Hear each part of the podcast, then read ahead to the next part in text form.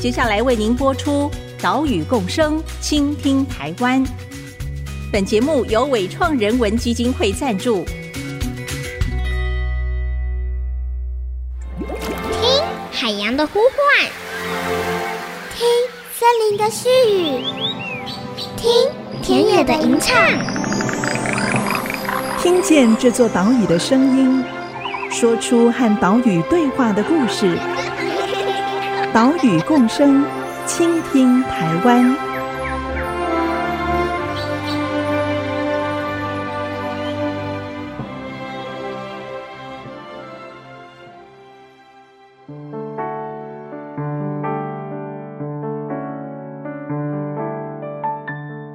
Hello，大家好，欢迎来到 IC 之音 FM 九七点五，收听岛屿共生，倾听台湾。我是袁长杰。我们的节目是在每个礼拜三上午七点半首播，除了频道之外，也同步在 Apple Podcast、Google Podcast、Spotify 上架，也欢迎你按一下订阅，收听更方便。台湾的林业从一九九零年停摆将近三十年，导致百分之九十九的木材都是从国外进口的，但是有研究说，我们从国外进口的这些木材，可能存在着非法砍伐的风险。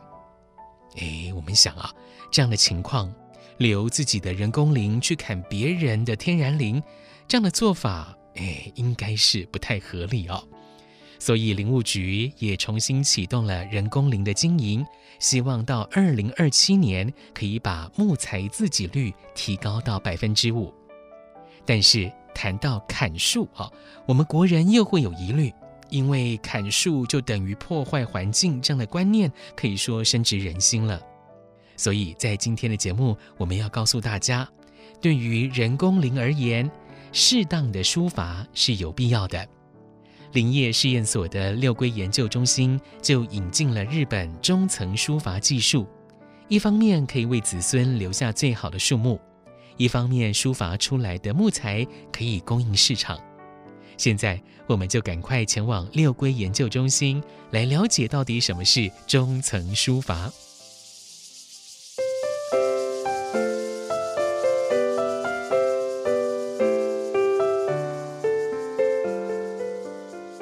现在，我们来到了农委会林业试验所的六龟研究中心，来拜访林文志副研究员。副研究员，您好。你好，哎，各位听众朋友，大家好。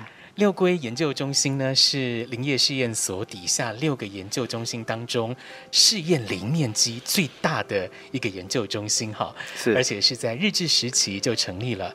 那在日治时期成立之后，有做过金鸡纳树相关的研究，要从树皮提炼出奎宁来治疗疟疾嘛，哈，对，是的。那奎宁这种药就在先前 COVID-19 的这个治疗当中，曾经还被拿出来讨论过，是的，是的，对，相信大家还不会太陌生，哈，对，对。那不过呢，今天我们不是要来谈这段历史，而是要请副研究员来告诉我们六龟研究中心进行多年的关于台湾山中层书法的研究。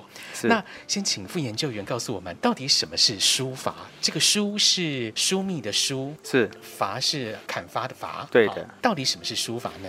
哦，是这样，书法就像我们用比较简单的比喻，就是我们有时候看到很多人种。呃，小白菜的苗，它种很多，我们就会想说，哎，种子撒下去之后很多，嗯，那大家都挤在一起，哦，没有光线，然后可以看到有时候在新闻报道就会看到很多农民去把苗疏开，让留下来的小白菜的苗可以长得更好。好，那树也是一样哈，我们在刚开始种树的时候，我们会种一公顷，一般来讲至少都会种两千棵。好，那原因是因为。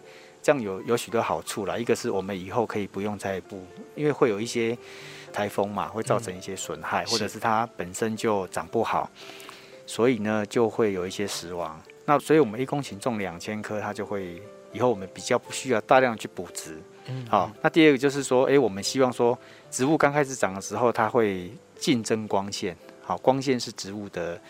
食物啊，它会进行光合作用。那所以我们种两千棵的时候，这些植物就会一直竞争光线，就一直往上涨。对。可是如果你没有种那么密的时候呢，它就会，诶，光线够啊，那我不需要往上涨啊，哦，那它就会变成矮矮胖胖的。好，那那当然我们在木材利用的这个逻辑上面，我希望它诶又直又高。又壮，好，所以我们会种比较密，让它可以抢光线往上长。那可是到后面的时候呢，呃，书法这件事情就会产生。为什么？因为到最后他们就会竞争光线，然后就会大家都长不好。那我们就必须要把它疏开，书法的书就是把它疏开，让比如说原本这个区域里面有两千棵，我们就把它变成一千六百棵、一千七百棵，类似这样哈。那一公顷里面的这个数量就会减少，光线进来的量就会增加，这样子留下来的我们叫留存的留存木就会生长得好一些。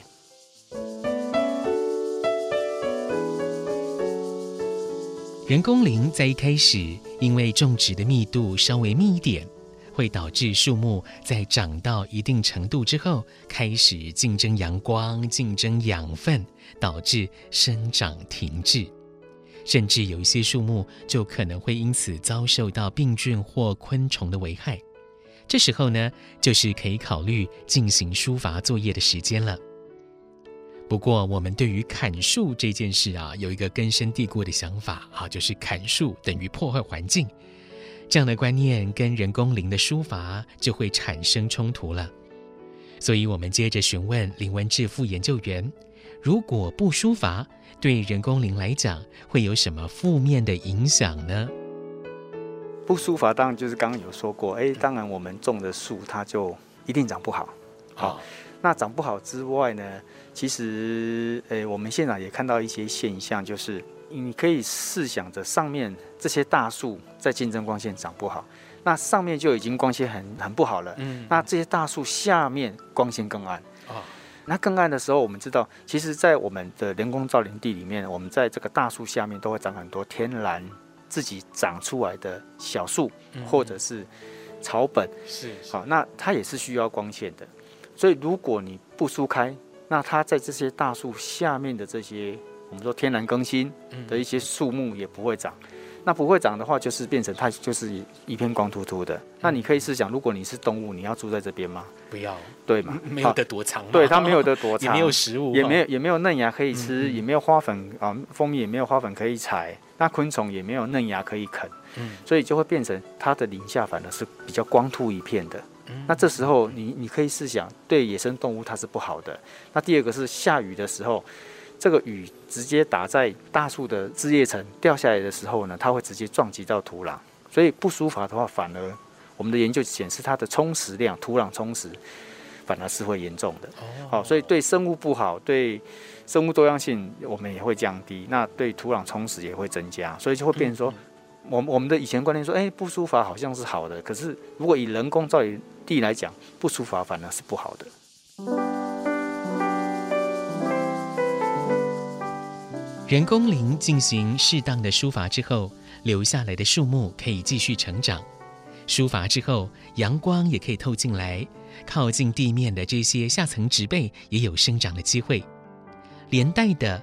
动物物种，哈，尤其是昆虫的组成还有数量也会跟着增加，而且呢，这些植物也可以减少土壤充实的产生，对水土保持是有帮助的。这些研究结果告诉我们，适当的疏伐人工林的确对活化森林是有正面效果。不过，怎样的疏伐才是适当呢？六龟研究中心就引进了日本的中层疏伐技术，开始进行实验。中层疏伐是从日本引进的一个技术了哈，大概在二零零五年的时候，日本有一位渡边定元教授哈，他发表了这个技术哈。是，我们先看看台湾常常用的叫下层哈。下层，哎，下层，下层意思就是说树种了之后最高的。嗯就那叫上层，嗯，好，那相对不好的就是在下层，是。那台湾以前就会比较想说啊，不好的我们先拿好了，嗯。我举个例子，好，有趣的例子，之前曾经有一位呃研究学者曾经举了这个例子，就是说，哎，你过年的时候啊，你的亲朋好友送你一盒梨子，有十颗，那你家人口比较少，只有两三位，那你就把这盒水梨打开来说，哇，好漂亮，好大。那你就捏一捏，说啊，这颗比较烂，我先吃这一颗。过两天你又看一看，啊，这颗也比较烂，嗯，所以你十颗都吃烂的。好，那下层书啊，其实有一点，就是这个概念。哎，就是哎，我我都拿烂的，可是这个市场就会抱怨说，哇，你们的木材都好烂哦，都不好。那可不可以拿好的？那在日本曾经施行过上层书法，上层就是我把最好的拿出来啊。他当然会讲说没有关系啊，我上层拿完，下面比较糟的会长起来啊啊，是某个程度这样的想法啊。呃，对，比较理想的想法，确实如果操作得当，某个程度也会，可是需要技术。嗯，可是后来发现日本在过了二十年之后呢，他发现说他的子孙在抱怨，他说爸爸阿公，你都把好的都拿光了。那、啊、你说下面会长起来的，好像也没有长得很好，就变成说哇，糟糕了。好，那这位渡边教授呢，就发展了一个中层书法的概念，就说，哎，那我可不可以折中？折中的意思就是说，以后我们看到一片森林里面，我可不可以十棵？啊，用个比例哈，十棵里面呢，我先选三棵是我留给子孙的，这三棵我绝对不会动它，而且我都选长得特别好的，嗯，我都选好的。那你可以想想看哦，这三个好的木材，谁会影响它？它旁边的它旁边的树，而且是它旁边长得也很好的树，嗯，才会跟它竞争。对，所以我先把这三棵选出来，我再去选我要砍的树。那要砍谁呢？谁很大也影响到我要留存的这三棵优势木哦，要给子孙优势木，我就把它砍掉。那所以要砍的树也很大哦。如果太小，不会影响到它。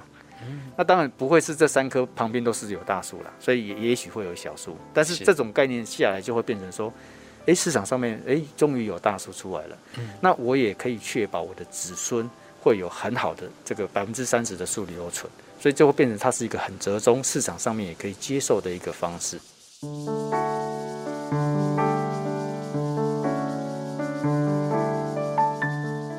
中层书法是先选要保留的树木。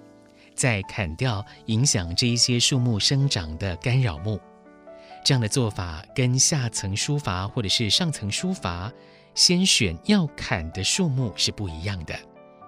我们采访的这一天，就在六龟研究中心的土场看到了今年四月份使用中层书法方式所生产的台湾杉。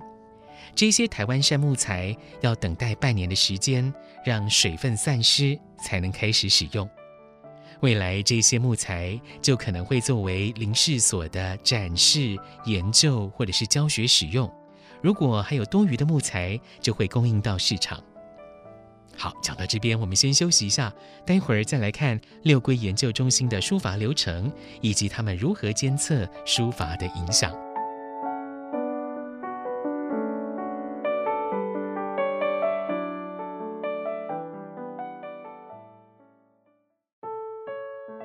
台湾山它其实呃，有人会喜欢给它一些别名呐哈，所以有人会称它是五彩，那也有人叫做七彩台湾山。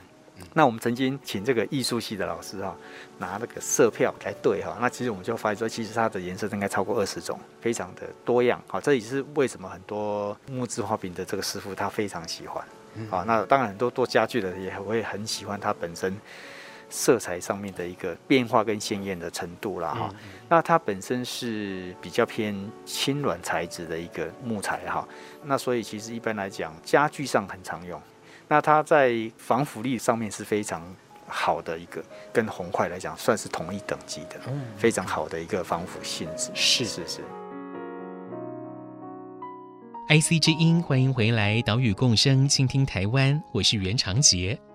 刚刚我们听到的是林业试验所六龟研究中心的林文志副研究员谈到了台湾杉这一种树木、这种木材的特色。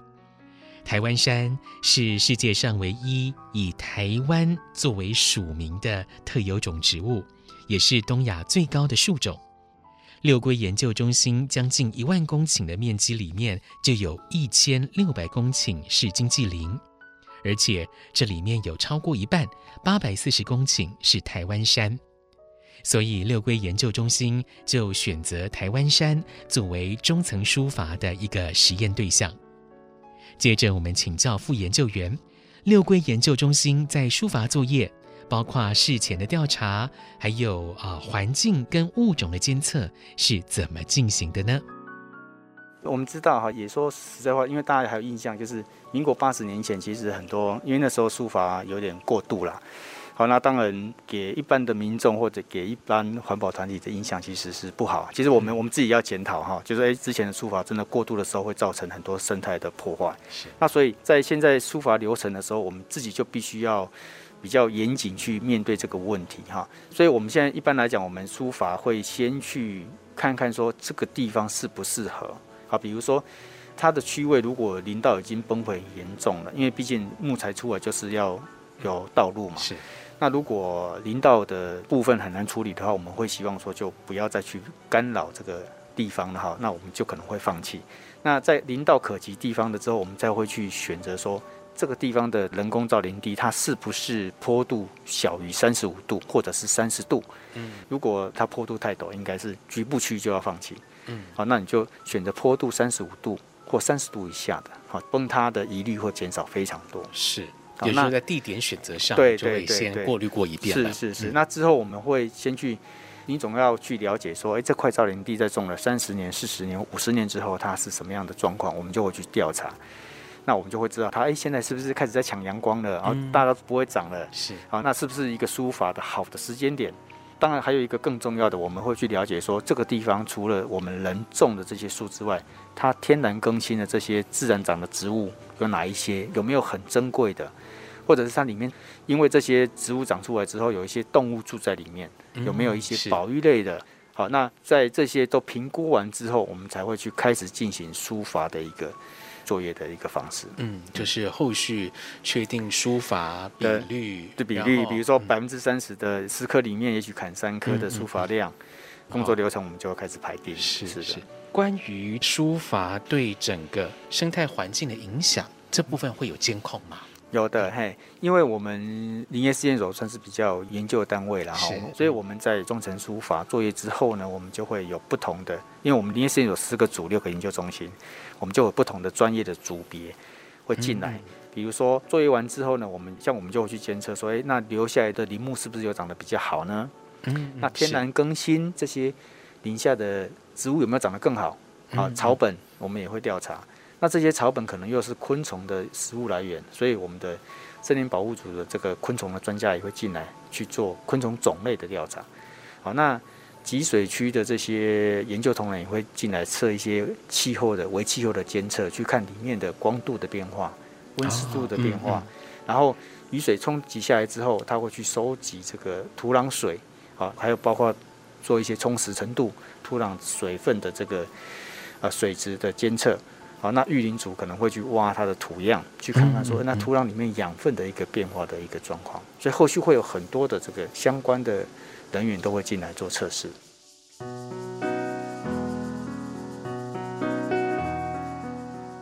因为六龟研究中心的定位是研究单位，所以在书法的成果方面，包括森林昆虫像、地表土壤充实情形。还有零下为气候的相关监测，都会进行更详尽的调查，而这些结果呢，就可以分享给林务局或者是林农来作为疏伐技术的参考。但是，台湾的林业停滞了三十年，现在要重新启动国产材政策，在育苗、资源盘点、伐木技术、供货稳定等等许多的层面都是挑战。刚前面有聊到了哈，就是因为民国八十年之前，台湾确实在林木的伐采作业上面对生态可能是有一点危害的哈，所以其实一般民众跟可能环保团体对伐木这个字眼是反感的，所以也就造成了三十年的这个木材经营伐木的一个停滞嘛哈。那现在有很多的问题，就是说停滞三十年之后，我们发现，因为毕竟整个产业链要在接上，要需要一段时间，比如说。你要有好的种，嗯，好，比如说这个种是长得很快的，好，那育种这个部分要赶快跟上，那你也要赶快去盘点说，哎，我们过了三十年，我们这些没有动的人工林还有多少可以用？好，就刚刚讲的，林道可达的坡度三十五度以下的，你觉得还有多少是可以用的？那当然坡度太陡的就不动了，嘿，应该要让它不要再继续崩塌。然后后续当然我们觉得还要克服很多问题，比如说现在。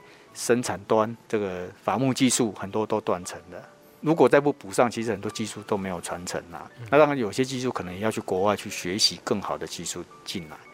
那之后呢，在技术端，就是我们试验所其实也有很多像森林利用组，它可以把有人会说台湾山四十年还不够好。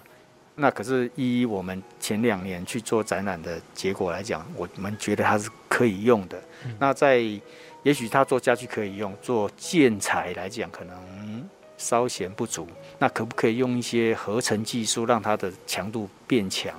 好，所以在技术方面也跟上。那当然最重要的，我们就觉得是。要让这个台湾山或者是相关的国产材来到市场的话，最重要的一个就是永续的概念。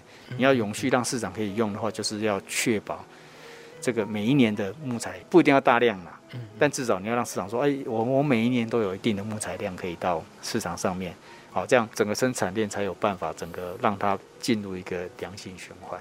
所以我会觉得说，呃，当然现在慢慢的把技术用好，把生态顾好。然后慢慢的再跟民众、再跟环团对话，那我也希望说能够让国产材步入比较好的一个循环。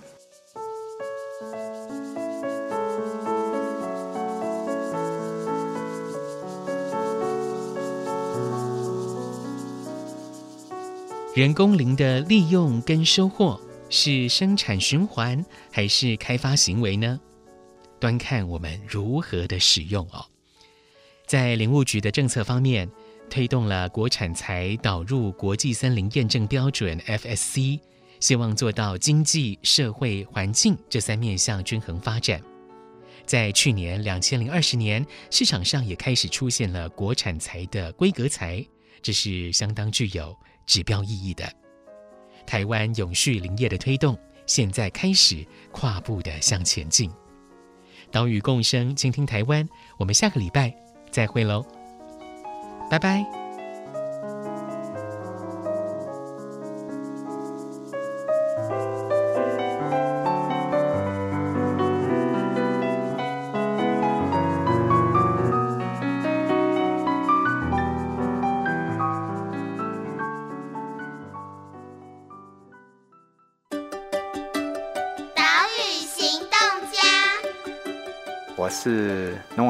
业实验所六龟研究中心林文志，我是呼吁大家，如果到野外的时候，能够养成一个习惯，就是你带过去的垃圾就要原封不动的把它带出来。